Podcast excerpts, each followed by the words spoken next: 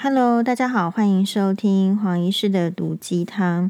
嗯、首先呢，很感谢在这个我们十八号出庭的时候，呃，出庭前呢、或者是黄医师后来这个有上新闻，或者是我 po 一些自己的感想，都有很多的网友呢，哎，特别私讯黄医师，或者是在留言的地方哦，给黄医师鼓励，嗯、黄医师都有看到，觉得呢，真的是。呃，很感谢大家的明察秋毫。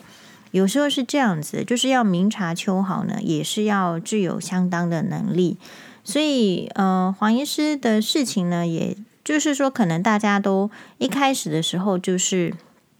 觉得是我单方面在说啊，呃，自言自语，或者是呃，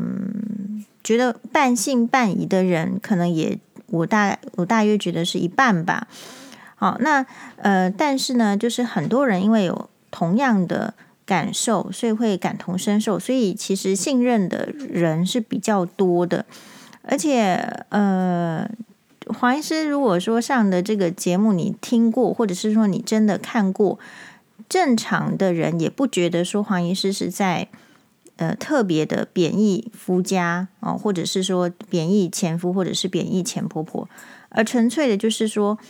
以非常嗯，不能说温馨啦，就是非常冷静啦，哈，就是纯粹是要阐述一件事情，特别是在婚姻里面你遇到的各种情形呢，会对呃媳妇还有对这个婚姻呢造成的伤害，就是没比较就没有伤害，所以我想我一直都很清楚，就是我从。二零一七年开始有上节目啦，二零一六年其实二零一七年哈，呃有上过节目，我大概都知道说，诶，反对我的人是怎样的心理立场，所以其实也蛮尊重他们的。只是说呢，你也可以说黄医师运气好，运气好是怎么样呢？嗯、运气好是这样子，就是说可能一般的人。就是讲这一些婆媳问题，比如说，我们可以问一下，我们扪心自问，就说，你有记得你哪个同事的婆婆怎么样吗？好，你有，大家都肯定在办公室吃便当啊，或者是喝水的时候呢，会有时候会抱怨个几句，或者是说，真的是讲一件事情，你讲出来，可是我们扪心自问，我们留在我们脑海中印象的不多。就像其实有非常多的网友，他们会私讯我。一个一开始的时候哦，他会觉得说，呃，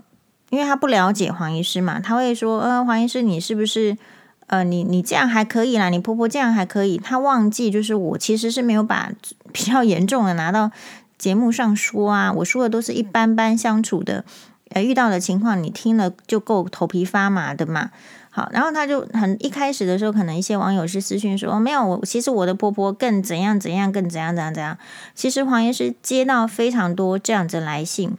然后那个时候呢，我才瞬间的理解到，就是，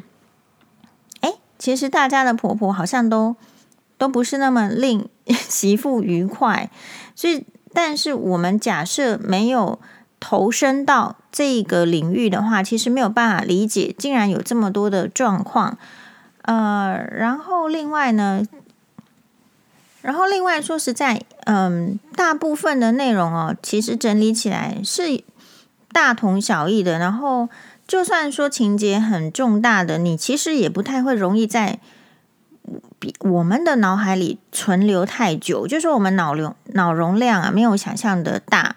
我们没有办法想象说，呃，哎，听到这些特别怪异的这个婆媳的事情，它能够到我们的脑海里，这是什么意思？表示别人家的婆媳问题其实是不关我的事。不是在我的人生中很重要的事情，所以黄医师的心得与观察，就是经历这么多年投身在婆媳问题运动当中，黄医师把它命名成婆媳问题运动。好，以前不是说他们最喜欢在历史上都会有什么什么运动啊，对不对？我觉得我自己是投身到婆媳问题运动这个事件里面，我的观察是，你其实很难哦。去讲一个婆媳问题，讲到人家呢，把你的这个婆婆做过什么事情，深深印到这个脑海里，这个是很难的。那所以，嗯、我我收到很多的这个观众朋友的来信，就是我也观察到一个状况，就是他们呢会把黄医师说过的话，印象非常深刻的，然后记到这个脑海里，那就表示什么？表示这个事件有触动到他们。好，所以我认为确实哦，要改善婆媳问题，改善这个婆媳关系的话，确实是需要有一些人他分享这个经验，而且这个经验是可以到人家的脑海里，是可以触动他们的心，就是看看到这样好，然后呢，有一些嗯。整个社会重新的去讨论跟启发，我觉得这个蛮重要的。所以我说我运气好是第一个是好在这里，然后第二个是好在，其实也是好在这个前夫呢，他呢有去呃告我这样，因为他有去告我的话呢，他觉得我是诽谤名誉的事情，比如说说他是家暴男啊、丢尿布男啊，哈，这个还有妈宝等等等。我说他的事情，他都觉得不满意，然后觉得我是诽谤名誉。我觉得啦，你可以在家里这样说是没有问题的，或者是说你要在社会上这样说也没有问题，因为你有权说出你的感想。但是如果你选择要去法院控告黄医师的话，或者是说，那事实上就是一定会让这个事件在法院受到检视。我自己是觉得，就是对这个台湾的司法体系不好意思，对检察官不好意思，因为呃，检察官读了这么多书，然后耗费这么多眼力，你知道一份案件的卷宗，我想我们这种烂 case 都卷宗都字也都要写的好好多了，是吧？好，嗯、我觉得浪费眼力跟脑力在这种家务事上，其实蛮没成就感的，所以这个是。对检察官不好意思的地方，那但是呢，也我说幸运，就是说，因为他有告我，所以这些事件是在这个法院里面呢，诶，是受到检视的，是受到考证的，然后呢，也是我就是没有被就是说认定是有问题的，就是说我讲这些话都是基于相当的事实，然后也没有这个诽谤的意图跟就是说这个状态，所以这个。从此呢，就是套一句甄嬛所说的话，至此妾身分明了。好，所以其实所以你看这个手法，就是说，如果你你要你要洗白自己，你要去法院洗白自己，你要有相当的，就是你不要你不要认定说人家就是跟你一样会浑水摸鱼啦，或者是或不明事理。就是说，呃，我觉得这个世界世道上，虽然我们大家都非常诟病，哦，这个法院系统跟检察官系统，那是因为我们对法律的逻辑真的不了解，他们的逻辑跟我们的逻辑是不一样，看事情的角度不一样。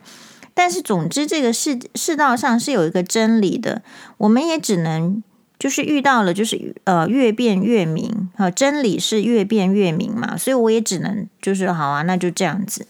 那另外来讲，就是说。当然了，你为什么真理是到法院是越辩越明，可是在网络上是越辩越越模糊呢？因为注意到，并不是每一个人都有能力去看得懂。我就说法律为什么跟民众比较脱节？是首先呢，你看的那些判决文或者是怎么样，你可能记，嗯，你就算是有读书啦，知识分子，你都不见得看得懂，或者是说有点吃力那个法律的。判决的文绉绉的法学写的那种样子，所以因为正因为这样，所以才可以有人说，在这个网络上他会揭露这个法院怎么样怎么样，然后照他的意思去解读，然后就是又抹黑黄医师这样。那有时候我看到这个的话，就是会觉得说，哎，其实也蛮。就是说，你你要怎么你要怎么样教会人家看法律条文呢？可就有人会觉得说，假装是看得懂法律条文的，其实是做出另外一派解释。就比如说，我同样啊，黄医师十八号去出开庭了，出庭，我不能说开庭，因为我不是律师，律师才说开庭，我是被告，所以我说出庭。就像我昨天不是昨天了，十八号第一次去。呃，检察检察地检，哎，不是法院啦，台北地院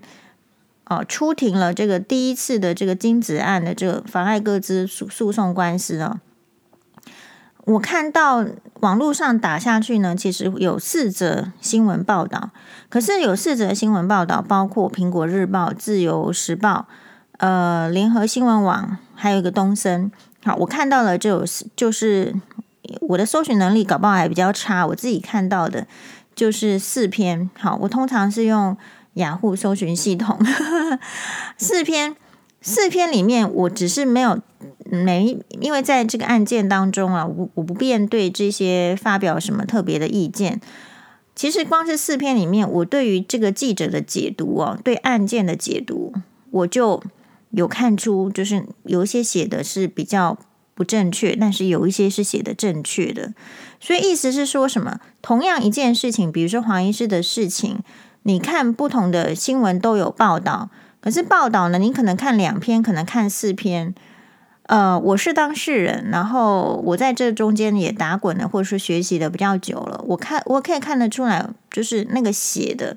差异程度。那所以同样哦，就是大家在你知道接下来也要到选举了，或者是你平你在网络上有常常，如果你比较关心黄医师，你确实可以看到对黄医师的一些评论，我都会提醒你。呃，写的这个文字的人的程度跟水准，会决定他写出来的样貌。也就是说，他可能觉得他看到的是事实，所以他写这样。可实际上呢，他可能是一个呃，连法，就是他他可能在于法院系统里面，他是相当的文盲，啊，他也许有学本科吗，也许小学毕业，国中毕业，高中毕业，甚至大学毕业了。但是他对于法律的案件，他有可能，他其实是法律文盲，就法盲啦。啊，如果他是法盲，那他做出来的关于法律上的这种见解或者是说法，其实是。有可能是非常扭曲，或者是分甚至很偏离事实的。这个我觉得就要小心。我们再看事情。好，所以呢，就是再次的感谢，呃，就是。我我觉得黄医师真的有确实的收到那个大家对我的殷切的期盼啊，期盼黄医师胜诉，然后所以我会努力啊，啊，然后这个那个我我觉我觉得还蛮感谢的那个那个记者先生啦，就是我们去哦，其实我们不知道会有记者，我大概知道说，因为这个是刑事案件啊，而且是个资法，其实他他是公开审理的。好，就说一个大观念，如果我们是家事，比如说许兰心呃许兰芳跟这个他那个什么刘刘医师啊、他们的那种案件的话，大概没有办法公开审理，所以你没有办法进去听。可像如果像黄医师这个是刑事案件，刑事案件是公开审理的哦，所以是可以进去旁听的。所以我进去的时候就诶想想到那个座位上哦，怎么坐了一坐了一些。诶，不认识的人，但没关系。好，就是哦，后来才理解说，啊、哦，原来他们是记者，他们已经坐进去旁听。然后后来出来之后呢，呃，记者就询问说：“黄医师，你你可以受访吗？”然后我就推了推马律师，我说：“马律师可以可以受访吗？”好，那这个我的律师呢，这就是马律师、薛律师，他们就就说没有啊，现在还不不适宜嘛，因为。你还没有到最那个最后，还要再打一下，所以当然就不适宜接受访问。然后他就说拍照可以吗？好啊，拍照可以啊。好，黄医师也是很就是大方的，就是拍照可以啊。那拜托拍拍漂亮一点，这样我没有别的要求，好像是小小微小的要求，大概就是拍照可以啊。那就哎，拜托我拍漂亮一点。好，所以我很感谢我提出的诉求呢。这个我们记者大大们 就是有。哎，有有帮我考虑到，我觉得人生就是这样啦。我们有很多的这个不顺利，我觉得哎，那个拍照有顺利就好了。你大概得这样想，好，然后所以并没有什么特别的发言，哈，因为其实我们也只是准备停了，后续的才是重点。所以后面呢，我也会很认真的准备。事实上，我从被起诉之后呢，这个个资法被起诉之后，我从今年的过年开始，我都一直每天都很认真在研读，好，每天都很认真在思考怎么样去打这个官司。当然，我要说的就是说，我们跟法律啊是有一道鸿沟的，这个鸿沟的中间的桥梁是律师，所以好的律师也是很重要。所以你你找的桥是独木桥呢，还是找的是钢筋水泥桥？我觉得也挺重要的哈。那这个部分的话，就是我一定会努力，因为我觉得我努力呢，这也不是为了自己而已。事实上，这些虽然说在刑法上大家有个概念，呃，刑法上我因为是不是说我对法律有兴趣，而是我就遇到了，所以我就必须去研究。然后我才能够听得懂我律师的说法，然后我才能够不坚持己见。所以我想，有时候有些律师也会觉得当事人很烦，没有办法沟通，那是因为有一个知识上的鸿沟，然后有一个不理解。那我觉得我去法院哦，不知道跟大家一样不一样，就是我们分享一点经验是，呃，我觉得，我觉得我跟大家有一个很大的差异，就是。我很尊重专业，嗯，呃，意思就是说，我不认为说我是那个呃出钱花律师费的人，所以律师你要呃听我的话，然后就照我说的，你要百分之百给我追求利益，你要照我怎么样做的。事实上呢，我可以透露给大家，就是说我打官司呢，我觉得有一个最重要的，就是说我们在找到。我们信任的这个律师之后呢，一开始我觉得很难说这个信任嘛，因为你你肯定是没有被告过，或者你肯定是没有离婚过，所以你你大概都是听这个推荐，然后去找律师，你根本跟他无从就是呃交手过，或者说你不知道，你你很难去研究说他这个律师到底是什么性格，嗯，就是。这个这个部分我觉得有一点难，是因为哦，我特别体会到那个在，呃，离离婚的时候跟这个被告的时候，我说实在哦，心境上是不一样。我觉得我特别可以体会到为什么很多律师都不是不是很喜欢接这个离婚的诉讼，或者是说觉得家事很烦。就我们有朋友呢，嗯、就是叫他他他是那个。就是可能法院要调，好像有调动，叫他去接家事法庭，然后他就离职。他觉得他的人生不要去听这些啰里吧嗦的人家的家务事，那人家家里又不缺钱，好，所以他就就就是，或者是说，你可以说他有其他的目标人生，他觉得他不想去家事庭。所以你看，就是同样是有法律素养的人，他。可以选择人，他很不想。有些人是专门做家事，有些人是家事是不喜欢的，那就可以在就是说，我们可以体会到家事的案件。我不知道当事人有没有自己觉得，我觉得很难呐、因为你就在这个个中泥沼，你你事实上就是在抓浮木，所以你越抓呢是越往越往下沉，你的态度越挣扎就是越往下沉。意思是说，提醒大家在这个官司当中哦。不要自乱阵脚，那个心情呢，一定是要稳定的。可你注意哦，你心情为什么会不稳定？就是因为你你整个脑海里面只有这件事情。所以黄医师比较幸运的是，就是说我不是脑海里面只有这件事情。如果你脑海里面只有官司，只有离婚诉讼，只有这个被告，只有诽谤官司，你迟早是被逼疯的。可是生活中有很多事情啦，比如说可能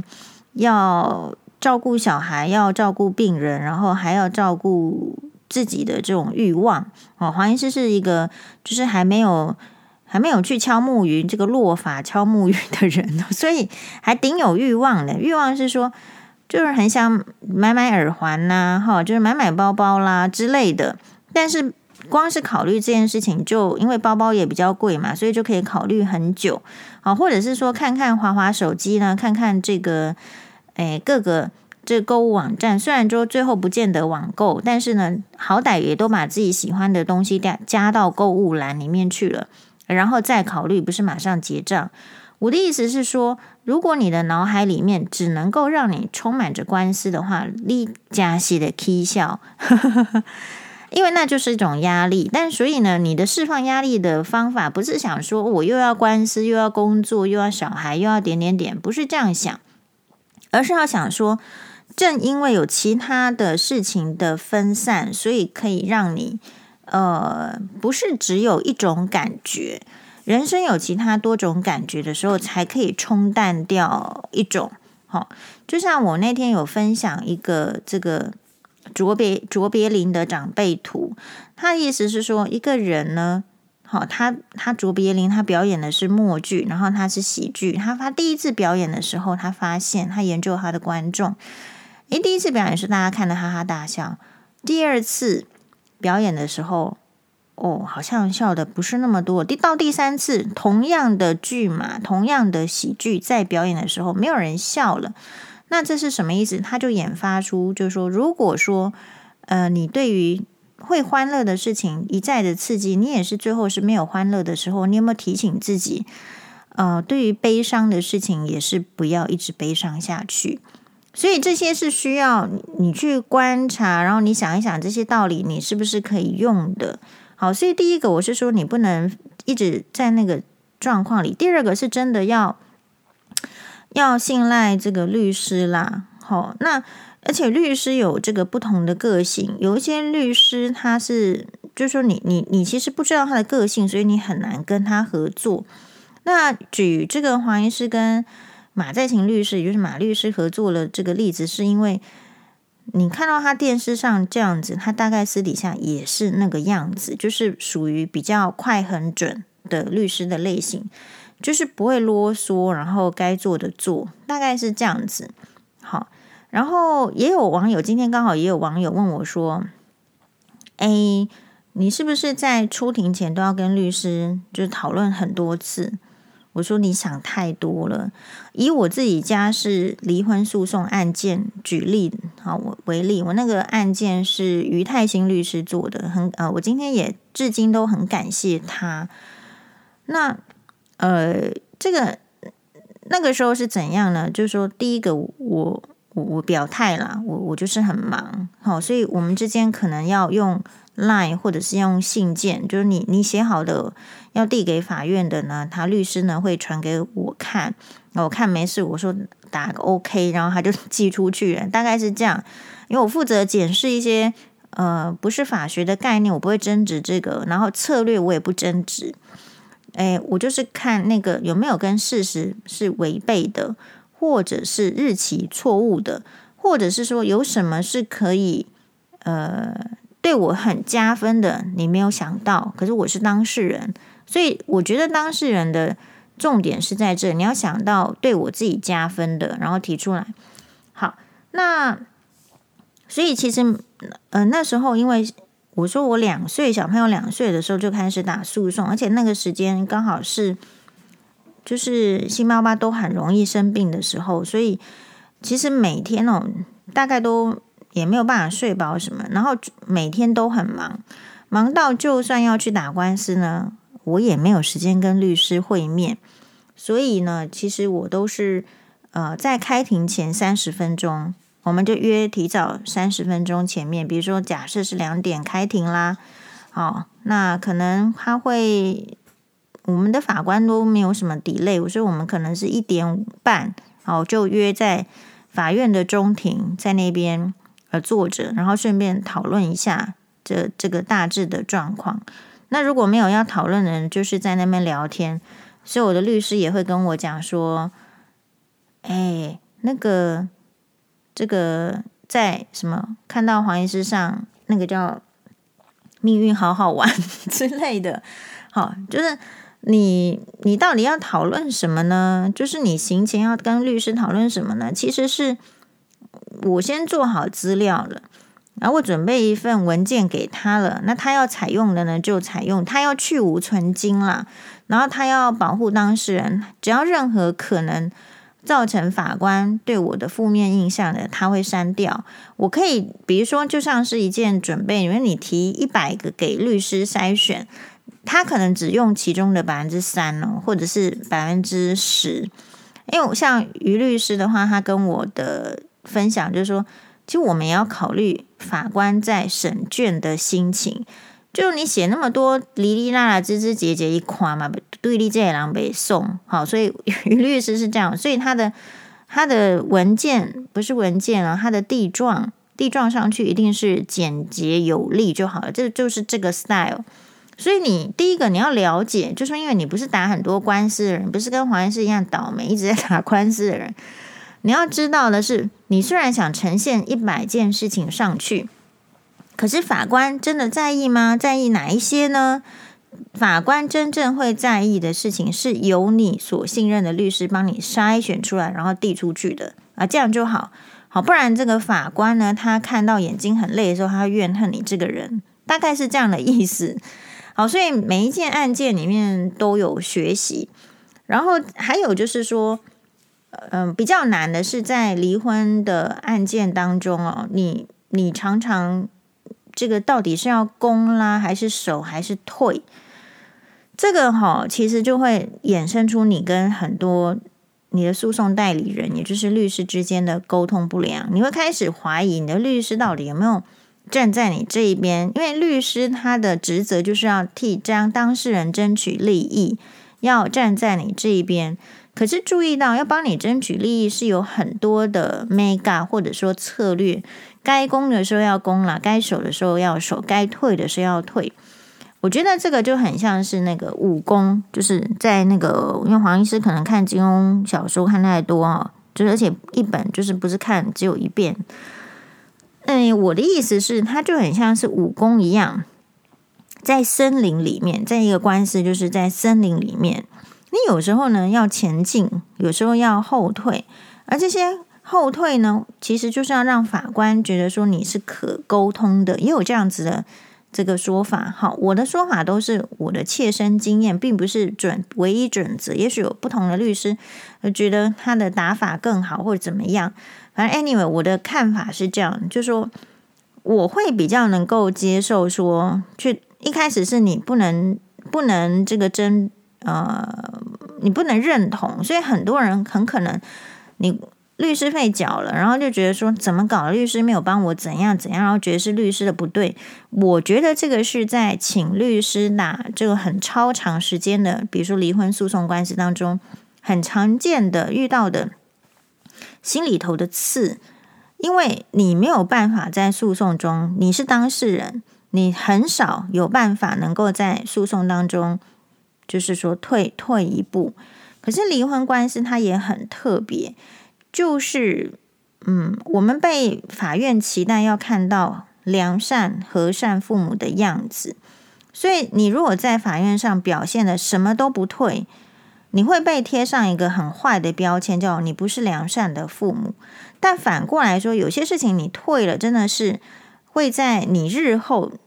的生活、几十年的生活当中，会给自己造成困扰的。所以我这边也很诚心的，就是给大家一个提醒，就是你不是不能退，那你也要思考，就是你你退的得到的结果，是不是你十年、二十年可以遵循的？我觉得这个蛮重要，然后可以诚恳的跟这个律师的讨论，因为律师确实是基于战术，他说你要退哦，你要退哦，你如果不退的话，法官觉得我们不好。但是我们有没有可能就是转换一个方式，比如说可能是呃叙说这个对方的状况没有办法合作，或我们为什么不能够配合，是不是能够提出很强烈的说明给法官听？我觉得这个是可以讨论的。好。那就每个律师的性格是不一样，好，那像黄医师的这个所有的刑事案件的这个诉讼，其实都是马在庭律师办的，好，然后其实也全部都胜诉了。那这个这个金子案官司呢，就我们目前还没有定论，好，没有定论的意思就是我们还要继续的努力。那马律师的话，我觉得他个性就是快很准，好，那。马律师的咨询呢，我这边也提供一下，就是就是说经验，就是我觉得他不会跟你打哈哈啦，打哈哈的意思是说他跟你打哈哈没有用啦，所以你去跟他讲强调一些事情的时候，他就是在所谓的刚刚网友问到的那种会谈，跟律师的会谈的时候，其实你可能前面十五分钟、二十分钟是会被马律师 K 的，这个 K 不是说他打你，而是说他会在。作为一个律师的角色，一直攻防你，就说你你觉得你是对的，你去法院是要无罪的，你是怎样怎样。可是如果人家用怎样的态度看你的时候，你你怎么样？你经经不经得起考验？那我觉得这个部分呢、在这个律师跟当事人的这个会谈当中，因为其实刑事就是有罪无罪这样。那有一些人到律师面前，也有可能会假装啊，吼，也有可能就是。没有办法全面的吐实啊，所以其实律师也需要具备一个能力，就是看他的当事人是不是有全部吐实啊。所以这个部分呢、哦，就其实也蛮必要的。因此，你去到任何的这个律师面前会谈的时候，哎，你你你其实会法官都不会这样对你，可是律师通常会这样对你，因为他。他必须质疑你，但是也许态度是好的，或者是让你觉得，呃，你被 K 了，或者是你根本被当头棒喝了，都有可能。可是我觉得这个都是你，你就是，我觉得这就是一个生态。他如果没有这样当头棒喝你，你还不知道，你还在那边闹脾气，或者说你还在那边自以为是，这样就不好了。好，所以这个是我们今天呢，就是很，诶，很感谢那这个。就是我们这个同志，这个人需努力好，然后这个去法院是这样子啦。这个法院的穿搭呢，呃，很感谢，很感谢很多人问黄医师那个呃穿的这个白衬衫是哪个牌子？它是 CH Carolina Herrera，就是它是一个美国的品牌啊。那黄医师呢？呃，认识这个品牌呢，是可能是也许是黄律师推荐啦，还是我去看了那个法国，不是法国，西班牙王后哦，雷尼尼亚是非常喜欢穿这个国家的呃这个品牌的衣服。虽然她是西班牙王后，可是我看到她好多这个 CH 的品牌的衣服，好，所以。嗯，C H 品牌衣服是它如果正牌呢是顶贵的，我觉得我也买不起。但是它的副牌呢，我觉得我 affordable，我也买得起。那所以呢，其实我觉得副牌也很好，也所以副牌跟正牌就是差在场合嘛，然后还有就是呃，可能设计上的精神是会一致的。所以我觉得它这个品牌我会喜欢，就是。它的精神其实就是非常的经典，诶，然后呢有气质，就是它穿起来气质会加分。就我可能本来也没那么有气质，但是呢穿了他的这个衣服呢，就觉得稍微有气质一点，哦，气质给你加分。那每个人形象哈，还是会跟你你选择的穿着是有绝对的关系嘛，不然为什么衣服要设计那么多种？哦，所以可能这个牌子的衣服穿到黄医师的形象是我，我大概大概现在因为不缺衣服，不缺衣服的话，就是如果我穿这个衣服到这个镜子前面，上面有可以挑剔的时候，我都不买了。但是呢，如果一穿上去就觉得呃无可挑剔，好，一定会买，那我就会听从那个脑海中的声音，就是会买。所以大概是这样子。然后嗯、呃，可能在台湾并没有它的旗舰店，虽然它是一个纽约蛮知名的设计师品牌。设计师本人也我看也七八十了，但是还是非常 fashion 的样子，穿着他的这个衣服，嘿，他有点像是这个，就是呃，诶，我我现在要讲什么，就是 嘿嘿有点忘记，反正呢，就是，台湾没有这旗舰店啦，但是在比较其他的大城市啊，比如说像是首尔啦、东京啦、伦敦啦、新加坡啦、上海。嗯，其实都有好，所以以黄律师来讲，黄律师去过 CH 的上海店、新加坡店，然后还有东京店啊。那呃，所以黄医师的 CH 衣服的来源是除了自己去首尔实际上买两次之外呢，主要是要透过透过英国朋友在英国帮黄医师买，还有要透过。Miss Ginza Boutique 就是银座小姐代购网，也是它也可以在，因为在银座也有旗舰店，有一间移动旗舰店，要透透过它代买这样。所以如果有兴趣的人，也是哦，就是这个路线。我想看还有什么要补充，我们可能下一集再来回答网友的提问。马达呢，谢谢大家，非常感谢。